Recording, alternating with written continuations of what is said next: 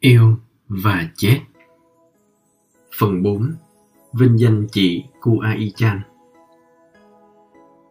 Tôi xin kể cho bạn nghe về một thiền sinh can đảm bị ung thư phổi đã chết bình an với chữ Niết Bàn trên môi. Tên chị là Kuai Chan và chị mất ngày mười tám tháng Chạp năm một nghìn chín trăm chín mươi hai tại nhà riêng ở Kuala Lumpur. Lúc đó chị được bốn mươi tám tuổi. Chồng chị, anh Bill Lee, nói cho tôi nghe chị đương đầu với cơn bệnh như thế nào. Thấy câu chuyện rất khích lệ, nhất là cho các thiền sinh, tôi xin phép anh được thuật lại trong cuốn sách này, và tôi xin cảm ơn anh đã đồng ý. Chị Kuai Chan bắt đầu phát giác ra bệnh ung thư ngực vào tháng tư năm một nghìn chín trăm tám mươi chín. Vào lúc đó, chị đã tập thiền minh sát được một năm. Chị nhận tin về căn bệnh một cách điềm tĩnh. Vợ con chấp nhận rằng đó là nghiệp của mình. Anh Billy nói như vậy. Cô ấy không đổ thừa cho bất cứ ai hoặc bất cứ cái gì. Cô ấy không cay đắng hoặc bị buồn chán. Cô ấy rất vững vàng và giữ như vậy cho tới khi chết. Chị Kuai Chan có đi mộ để cắt phần ngực bị ung thư. Rồi sau đó ba tháng, chị phải mổ nữa khi người ta phát hiện tế bào ung thư vẫn phát triển ở chỗ đó. Sau đó thì chị chữa bằng quang tuyến và hóa chất mà không bị phản ứng phụ nhiều. Trong suốt thời gian điều trị bệnh ung thư ngực và trong sáu tháng sau cùng của đời chị, sau khi người ta tìm ra chị bị ung thư phổi thời kỳ cuối, chị từ chối không dùng thuốc giảm đau nữa. Cô ấy không muốn dùng bất cứ thuốc giảm đau nào cả. Anh Billy nói, ngay cả khi cơn đau lên đến tột cùng, cô ấy từ chối không uống một thuốc trị đau nào, kể cả Panadol. Cô ấy là một người rất can trường, rất mạnh mẽ và đáng phục. Quyết định của chị không chữa trị bằng thuốc giảm đau là vì chị muốn giữ tinh thần của chị càng sáng rõ ràng càng tốt. Chị là một thiền sinh và mọi thiền sinh đều quý trọng tỉnh giác của mình. Họ không muốn thuốc men nào làm sờn lục tinh thần và gây rối cho sự hành thiền. Do đó, nếu họ chịu đựng được cơn đau, họ sẽ làm vậy ngay. Chị Kuai Chan đã sẵn sàng đối diện với cơn đau, nên chị từ chối thuốc giảm đau. Lúc đầu, chị chịu trị quang tuyến và hóa chất là vì có cơ may chữa lành bệnh. Nhưng khi bị ung thư phổi và được biết ở giai đoạn cuối, chị từ khước việc trị quang tuyến và hóa chất mà bệnh viện khuyến cáo nên làm để giảm bớt sự ngộp thở. Và khi một bác sĩ đề nghị tiêm thuốc giảm đau như là morphine, chị cũng từ chối luôn. Anh Billy nói rằng trong lần bị ung thư đầu tiên, chị Kuai Chan không bị đau nhiều sau khi mổ. Vốn là một thiền sinh, chị có khả năng quan sát cơn đau khá dễ dàng và sự đau đớn rồi biến mất. Nhưng bệnh ung thư ngực là một thử thách đích thực cho chị. Nhiều khi cơn đau hoành hành dữ dội, nhưng chị vẫn từ chối thuốc men. Có những lúc chị gục ngã và nằm phục dưới sàn nhà khi cơn đau tấn công, nhưng chị vẫn kiên trì. Chị cũng bị ho dữ dội kéo dài nhiều ngày đêm. Anh Billy luôn ở cạnh chị, và khi chị mất ngủ đêm này qua đêm khác, anh cố làm dịu cơn đau và ho bằng cách bôi dầu, xoa bóp và dùng các cách chữa dân gian. Anh đưa chị đi thầy thuốc bắc xem mạch và mua nhiều thuốc thảo mộc sắc lên cho chị uống. Anh Billy nói chính lòng tin và thiền tập đã giúp chị Kuai Chan đương đầu được sự đau khổ với một mức độ thanh thản và bình tĩnh đáng nể. Cả hai anh chị trước đây đã học thiền với Hòa Thượng Sujiva ở Taiping vào năm một nghìn chín trăm tám mươi tám.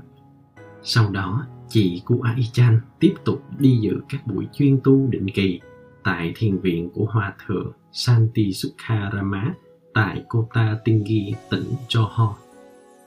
Khi định bệnh, chị bị ung thư phổi sau một đợt ho kéo dài vào tháng bảy năm một nghìn chín trăm chín mươi hai. Bác sĩ nói chị chỉ sống được một tháng nữa thôi. Ông chỉ chị Kuai Chan và anh Bill Lee tấm hình quang tuyến X cho thấy ung thư đã lan ra khắp hai lá phổi.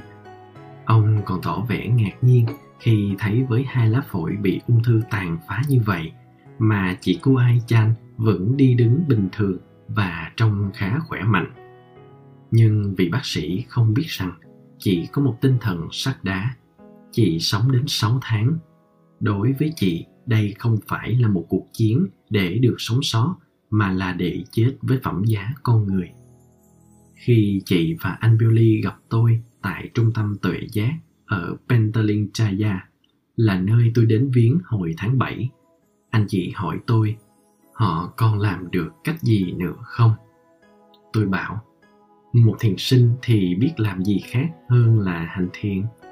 Tôi nói rằng, tôi sẽ tiếp tục thiền quán cho đến phút cuối nếu tôi là chị ấy. Hai người rất phấn khởi và chị Kuai Chan lúc đó đã quyết tâm dành những ngày cuối cuộc đời để thiền quán tại nhà. Anh Bill Lee nói anh sẽ hỗ trợ chị đến cùng. Nhưng chị không ngờ cơn đau có thể kinh khủng như vậy. Chị nói với anh Bill Lee rằng chị không bao giờ tưởng tượng con người có thể bị đau đến mức như vậy. Đặc biệt, cơn đau rất nặng ở phía lưng dưới, đau như thiêu đốt, cắt da, cắt thịt. Chị lấy hết sức mạnh tinh thần để quan sát cơn đau, nhưng vẫn chịu không nổi vì đau quá sức. Có những lúc chị nằm bất lực, không đủ sức theo dõi cơn đau nữa. Chị chỉ biết cắn răng chịu đựng, nhưng chị không chịu uống thuốc giảm đau. Chị hỏi thiền sư của chị là Hòa Thượng Sujiva, và Hòa Thượng khuyên chị thiền từ bi tâm và theo dõi hơi thở để làm dịu bớt cơn đau khi chị không chịu nổi được nữa. Phương pháp này đỡ cho chị được phần nào, và khi nào cảm thấy đỡ như vậy thì chị tiếp tục thiền minh sát. Một ngày nọ, sau khi đấu tranh cơn đau dai dẳng suốt ba tuần, chị chợt trải qua một kinh nghiệm độc đáo. Chị nói với anh Bill Lee rằng trong lúc theo dõi một cơn đau buốt, chị quan sát thấy cơn đau nhỏ dịu lần lần rồi rõ ràng biến mất. Chị nói chị cảm thấy như thể tất cả giác quan đều đứt rời, như thể lúc đó không còn có tâm thức và thể xác nữa. Cả tâm thức và thể xác đều biến mất cùng với cơn đau. Chị nói với anh Bill Lee rằng chị thấy giống như mình chứng đắc được Niết Bàn và thấy một niềm vui vĩ đại trùm khắp lên mình. Sau kinh nghiệm đó, chị không bao giờ bị lại kiểu đau đớn cùng tột đó nữa. Mười ngày trước khi chị ra đi, anh Bill Lee đưa chị vào một bệnh viện tư vì chị thấy khó thở. Các bác sĩ để chị thở bằng dưỡng khí. Phim quang tuyến X cho thấy tế bào ung thư đã lan rộng ra hơn, làm sự khó thở càng tệ hơn. Lúc đó, người ta mới gợi ý là nên chữa bằng quang tuyến và hóa chất, không phải để chữa dứt bệnh mà chỉ là để làm tình trạng đỡ hơn một chút. Nhưng chị Kuai Chan không muốn tinh thần mình mất sáng suốt nên đã bác bỏ đề nghị đó. Năm ngày sau khi chị bảo anh Bill Lee đưa chị về nhà, vì chị thấy không còn lý do gì nằm lại ở bệnh viện, anh Bill Lee đặt một bình bơm dưỡng khí ở nhà, rồi đưa chị về và cho chị thở dưỡng khí để giúp chị thở. Trong năm ngày kế tiếp, từ ngày mười ba tháng Chạp đến lúc chị chết ngày mười tám tháng Chạp, chị có vẻ như nằm mê ngủ, thỉnh thoảng thức giấc một chút. Hai ngày trước khi chị chết, chị vẫn còn nhớ sinh nhật lần thứ mười bảy của con gái chị, nhằm vào ngày mười bảy tháng Chạp.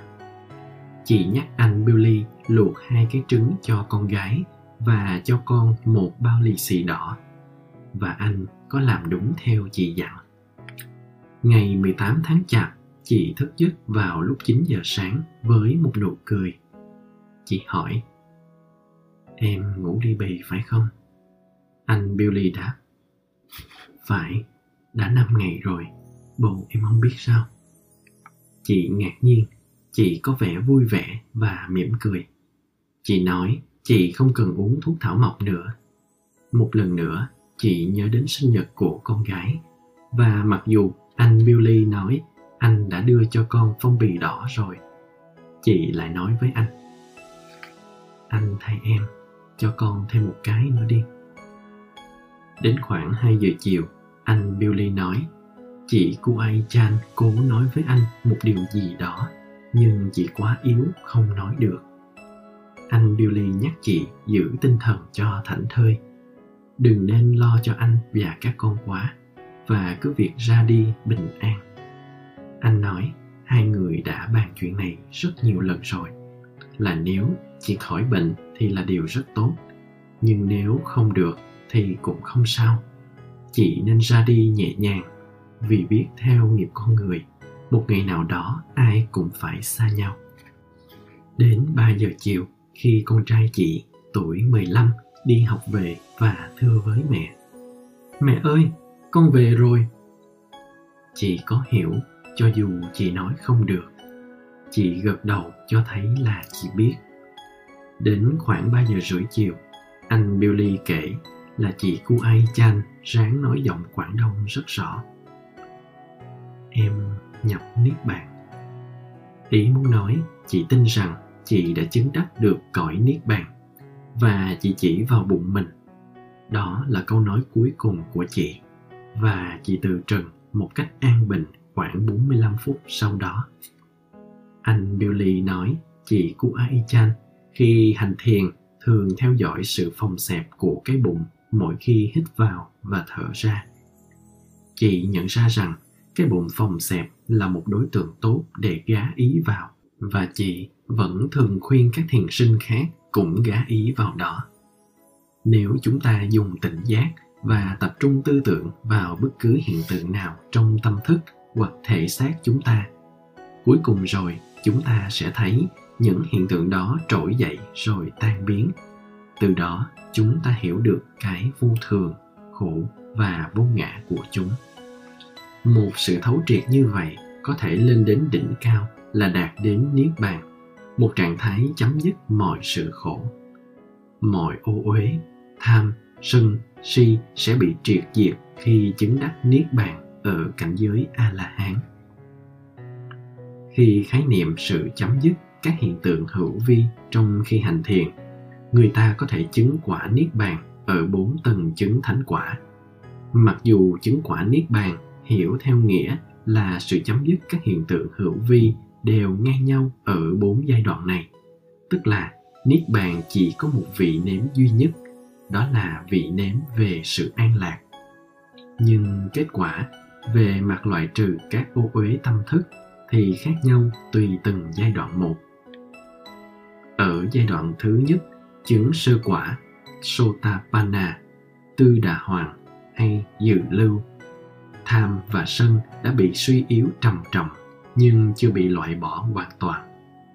Hai tật xấu này bị suy yếu đến mức Tư Đà Hoàng không thể phạm ngũ giới được nữa: không giết dù là một con côn trùng, không trộm cắp và lường gạt, không tà dâm, không nói dối, và không uống rượu hoặc dùng thuốc. Ở giai đoạn thứ hai, chứng quả Sakadagami, Tư Đà Hàm hay Nhất Lai, các tật xấu càng làm bị suy yếu đi. Vào giai đoạn thứ ba, chứng quả Anagami, Anaham hay Bất Lai, ái dục và sân hoàn toàn bị loại bỏ, nhưng vẫn còn chút xíu dấu vết về si và lòng ham không có tính cách ái dục. Thí dụ như muốn sanh vào cõi trời. Ở giai đoạn thứ tư, chứng quả Arahant, A-la-hán hay thánh quả thực thụ, mọi tham và si đều bị loại trừ. Bậc A-la-hán sống cuộc đời cuối cùng của mình, cho nên không còn tái sinh cho bậc này. Nhớ lại cuộc đời của hai người, anh Bill Lee nói chị Kuai Chan là người vợ tuyệt vời nhất mà anh có thể mong ước. Chúng con lấy nhau được hai mươi hai năm. và nàng sát cánh với con qua mọi thăng trầm, thử thách. Nàng có tính khí vui vẻ và tươi sáng. Nàng luôn luôn thương yêu và quan tâm tới mọi người. Ngay cả khi đang bị bệnh, nàng vẫn rất tuyệt vời. Nàng không bao giờ phàn nàn, chán nản. Người nàng không chứa một chút tức giận cay đắng nào cả. Nàng giữ sự trầm lặng và vững vàng.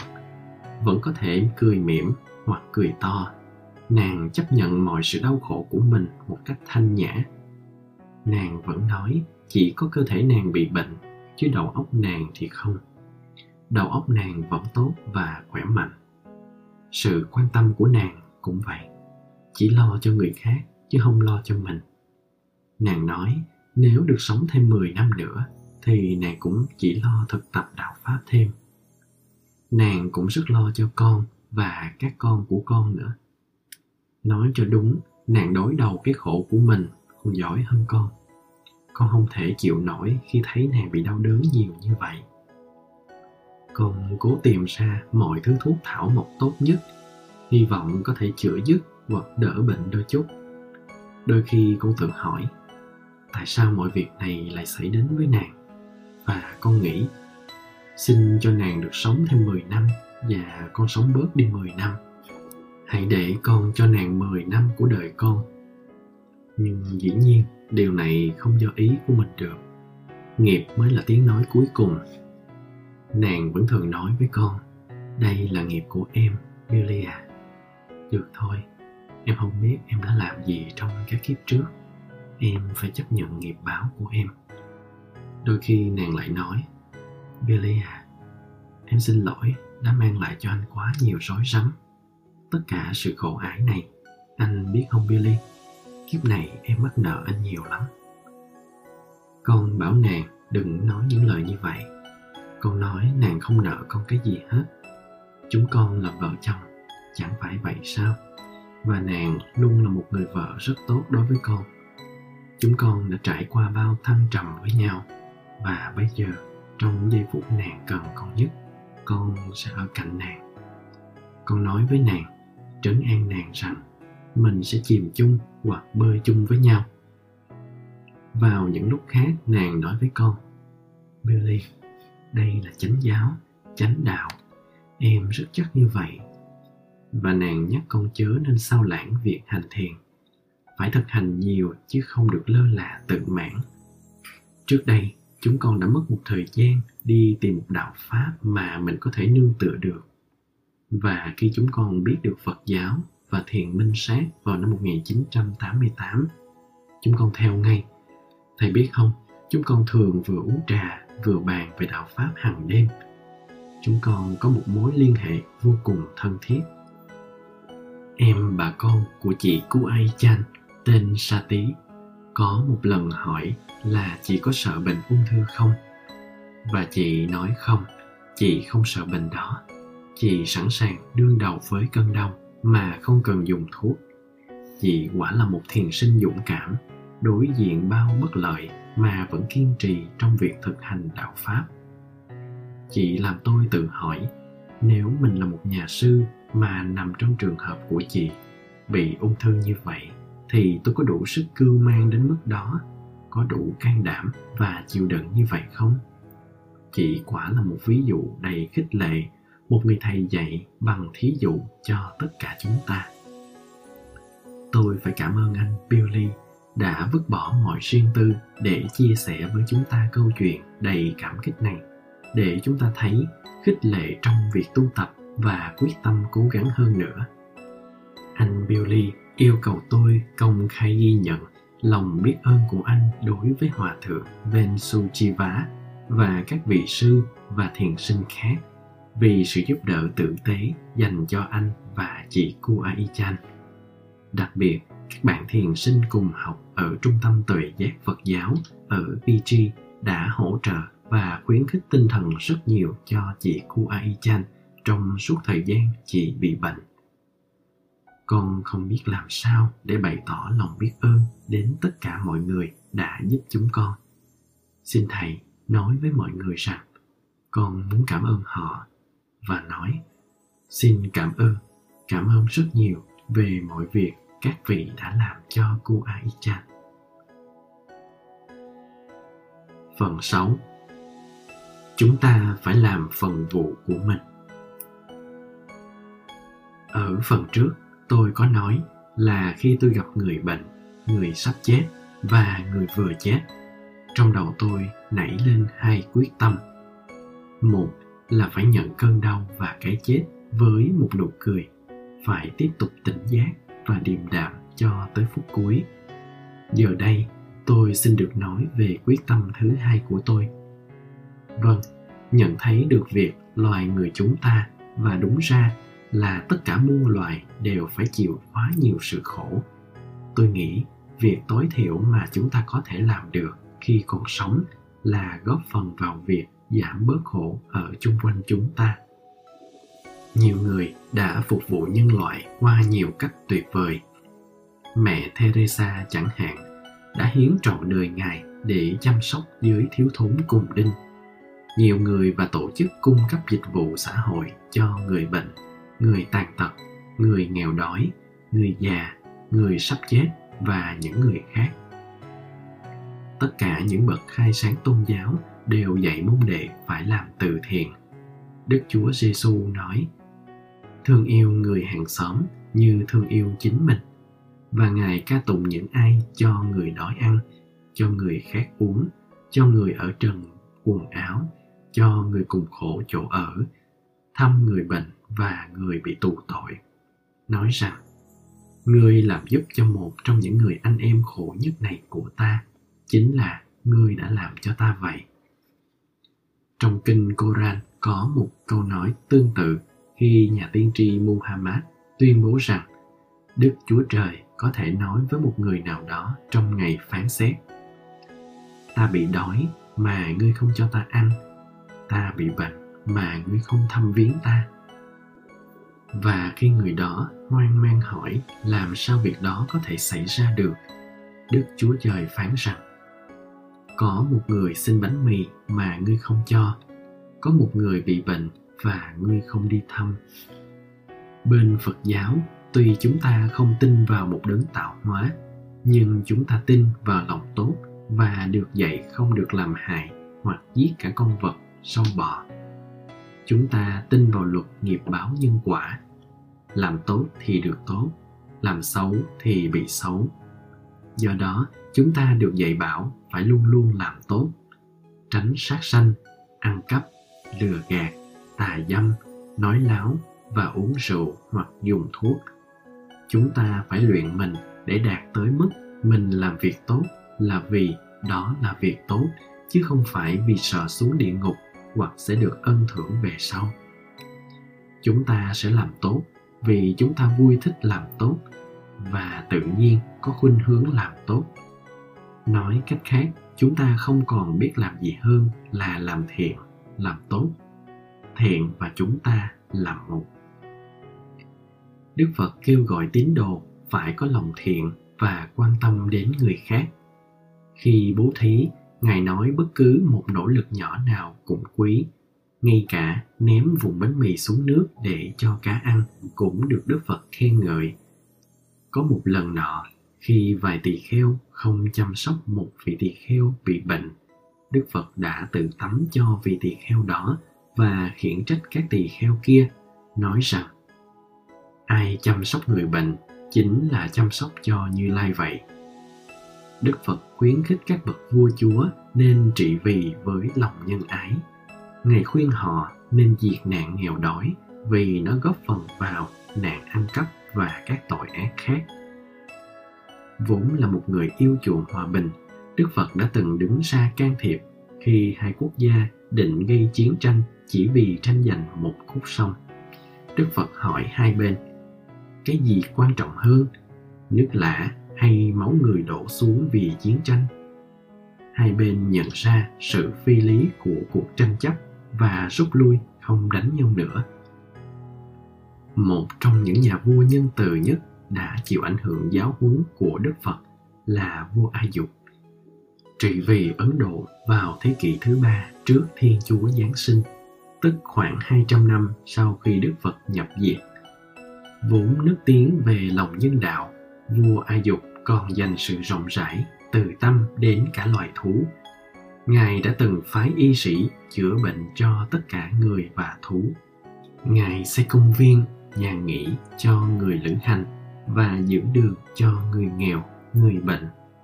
Mặc dù là một Phật tử thuận thành, vua A Dục cho phép nhân dân được theo bất cứ đạo nào và còn hỗ trợ cho các giáo phái khác. Một trong những chiếu chỉ danh tiếng của nhà vua khắc trên đá có nói là Ngài muốn tín đồ mọi tín ngưỡng đến sống ở bất cứ nơi nào trong nước của Ngài. Vinh danh tín đồ của bất cứ tôn giáo nào, tu sĩ cũng như thường dân, bằng cách cho quà hoặc bằng những cách bày tỏ lòng quý mến khác. Ngài muốn mọi tôn giáo đều được vinh danh, bởi vì khi vinh danh mọi tín ngưỡng, một người có thể tán dương tín ngưỡng của mình và đồng thời đóng góp cho tín ngưỡng của những người khác. Do đó, rất nên có sự hòa đồng. Và vua A Dục muốn tín đồ mọi tín ngưỡng biết về giáo lý của người khác và để thu thập những giáo lý tốt. Vua A Dục xem vai trò của mình là một người cha nhân từ và xem thần dân như con, nói rằng Ngài muốn dân có được mọi kiểu thịnh vượng và hạnh phúc. Nếu Đức Phật chứng kiến được triều đại của vua A Dục, chắc sẽ vui sướng khi thấy lời dạy của mình được vị vua vĩ đại này theo sát một cách tận tình. Wells, trong cuốn sách lược sử của ông, nói rằng trong số những vị vua trên thế giới, tên tuổi vua A Dục sáng chói và hầu như sáng một mình, như một vì sao sáng. Chắc chắn mọi chính quyền sẽ thành công nếu biết nghiên cứu và áp dụng phương thức nhân đạo của vua A Dục trong việc cầm quyền. Và chúng ta cũng vậy. Nếu chúng ta theo lời dạy của Đức Phật, chúng ta sẽ hành động theo cách riêng của chúng ta, như vua A Dục, để làm dịu bớt sự đau khổ và mở rộng hòa bình và hạnh phúc. Chính Đức Phật đã tự làm một thí dụ tốt đẹp nhất để chúng ta noi theo, vì Ngài đã dâng hiến cuộc đời của mình để cho mọi người thấy con đường thoát khỏi sự khổ. Vâng, Đức Phật không chỉ muốn làm giảm khổ mà là diệt khổ hoàn toàn. Và sau khi đã chứng ngộ, Ngài dùng trọn bốn mươi lăm năm còn lại của đời mình để dạy người ta cách diệt khổ. Ngài dạy con đường tỉnh giác. Đức Phật nhận ra rằng chỉ bằng một cách thật triệt để thì người ta mới có thể diệt khổ. Mặc dù việc săn sóc người đau ốm, chữa lành bệnh tật, cung cấp thực phẩm và giúp đỡ vật chất cho người thiếu thốn là một phần của việc cứu khổ, Đức Phật muốn làm hơn là chỉ chữa những triệu chứng. Ngài tìm một sự chữa giúp hoàn toàn cơn bệnh khổ. Do đó, Ngài chiêm nghiệm về toàn bộ vấn đề sinh và tử, và Ngài thấy để giải quyết vấn đề ở tận gốc rễ của nó, chúng ta cần hoàn toàn thay đổi tâm thức. Sự đau khổ chủ yếu là do tâm thức. Khi một người bị đau về thể xác, người đó thường phản ứng bằng đau buồn, sợ hãi và chán nản. Nhưng Đức Phật nói, nếu là một người biết thiền, thì người đó có thể chịu được cơn đau thể xác mà không bị đau về tinh thần. Nói cách khác, người đó không phản ứng với cơn đau bằng đau buồn, lo âu, chán nản, thù oán, tức giận. Ngược lại, người đó có thể đáp ứng được sự yên tĩnh và bình thản. Người đó còn có thể vui vẻ và ngay cả an ủi, khuyến khích những người khác. Vậy thì, Đức Phật thấy vấn đề chủ yếu là do tâm. Nếu chúng ta có thể loại trừ được tham, sân, si ra khỏi tâm thức của chúng ta, Đức Phật nói chúng ta có thể hoàn toàn chế ngự và tiêu diệt được sự khổ não về tinh thần, như là băn khoăn, lo lắng, sầu não, than van. Về sự đau khổ thể xác, chúng ta phải thừa nhận là điều đó không tránh khỏi khi chúng ta có cái thân xác này. Tất cả mọi chúng ta đều biết sự thật không ai có thể thoát khỏi lão, bệnh, tử. Nhưng Đức Phật nói, một khi tâm thức chúng ta được gạn sạch, không còn mọi bợn nhơ của tham, sân, thì cơn đau thể xác không còn làm được nữa. Dù đó là cơn đau xé người nhất mà những loại bệnh như ung thư có thể mang tới, tâm thức chúng ta có thể vẫn giữ điềm nhiên. Thế cho nên, có lần Ngài Anuruddha, đệ tử của Đức Phật, được hỏi là làm sao Ngài có thể giữ được sự điềm nhiên khi bị bệnh quá nặng. Ngài Anuruddha trả lời rằng, đó là vì Ngài đã làm chủ được tâm thức của mình qua việc thực hành tỉnh giác do Đức Phật dạy. Và cuối cùng, Đức Phật cũng dạy là nếu người nào đó đạt đến mức độ diệt được tham, sân, si thì sẽ không còn phải tái sinh nữa. Khi người đó chết, đó là kiếp cuối. Người đó đã đạt đến cõi Niết Bàn cực lạc. Nếu không phải tái sinh, người đó không bao giờ phải trải qua lão, bệnh, tử. Đức Phật nói, đó mới là diệt khổ, giảm bớt sự khổ.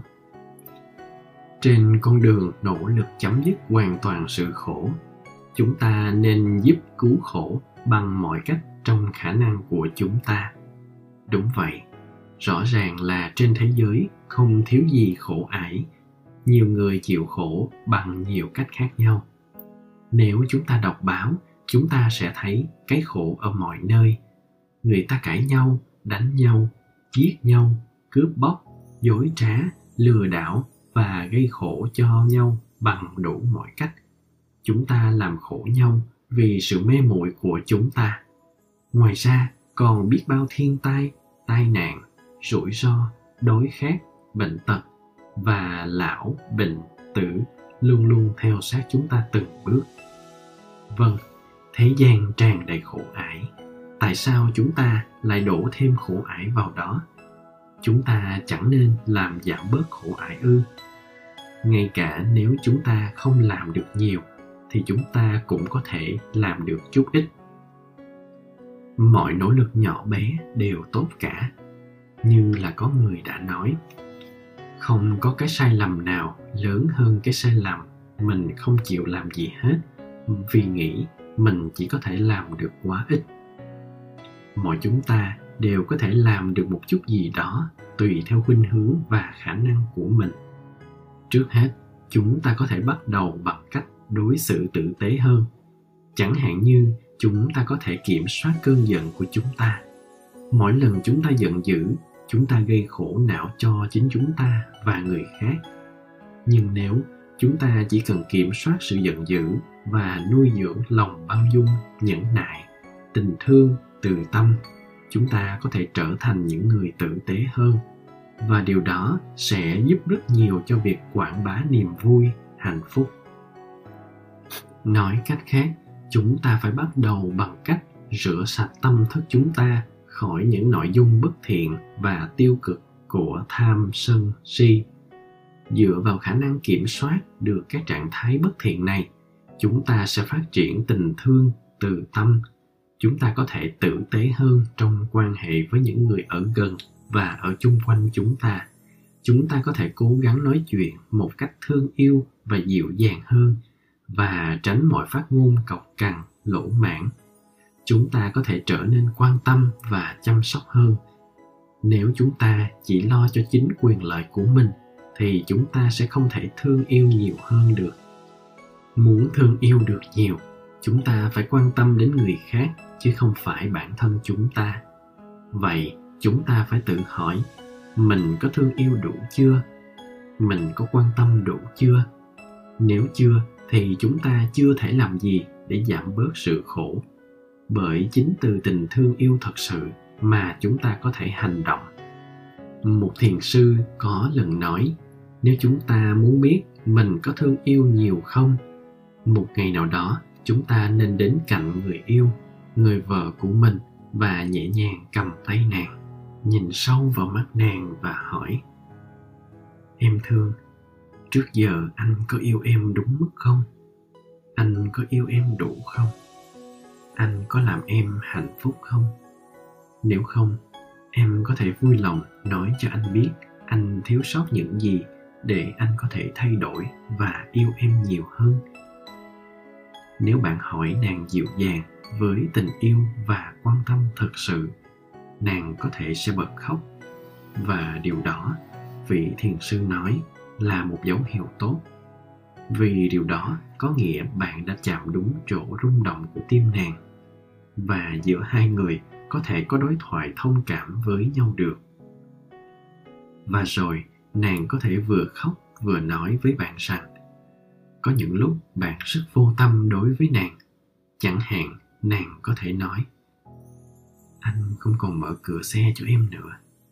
Hồi trước, khi anh mới theo đuổi em, và ngay cả trong năm đầu tiên mới lấy nhau, anh vẫn còn mở cửa cho em.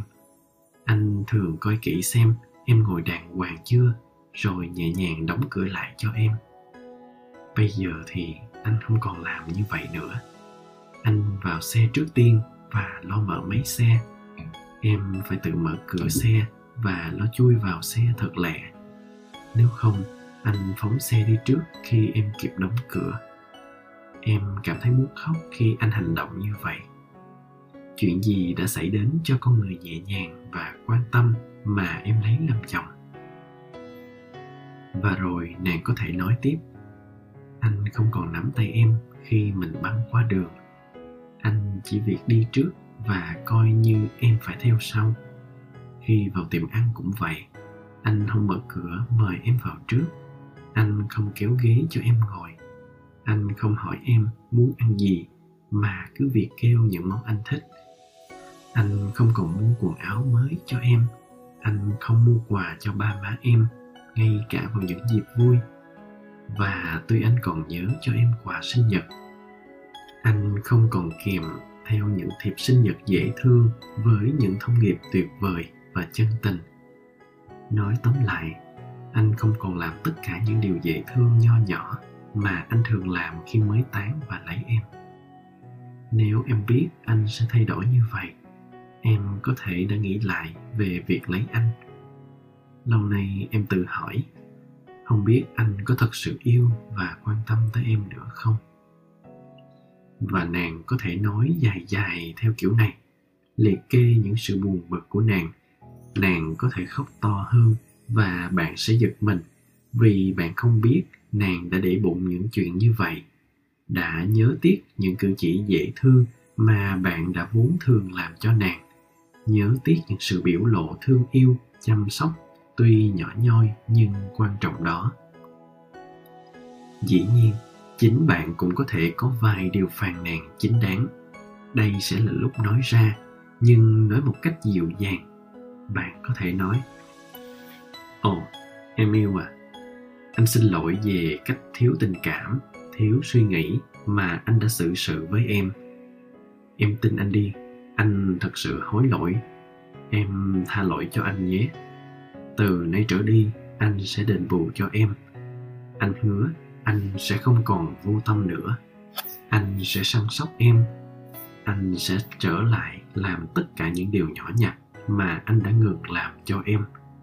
Anh không biết rằng em nhớ tiếc những điều đó.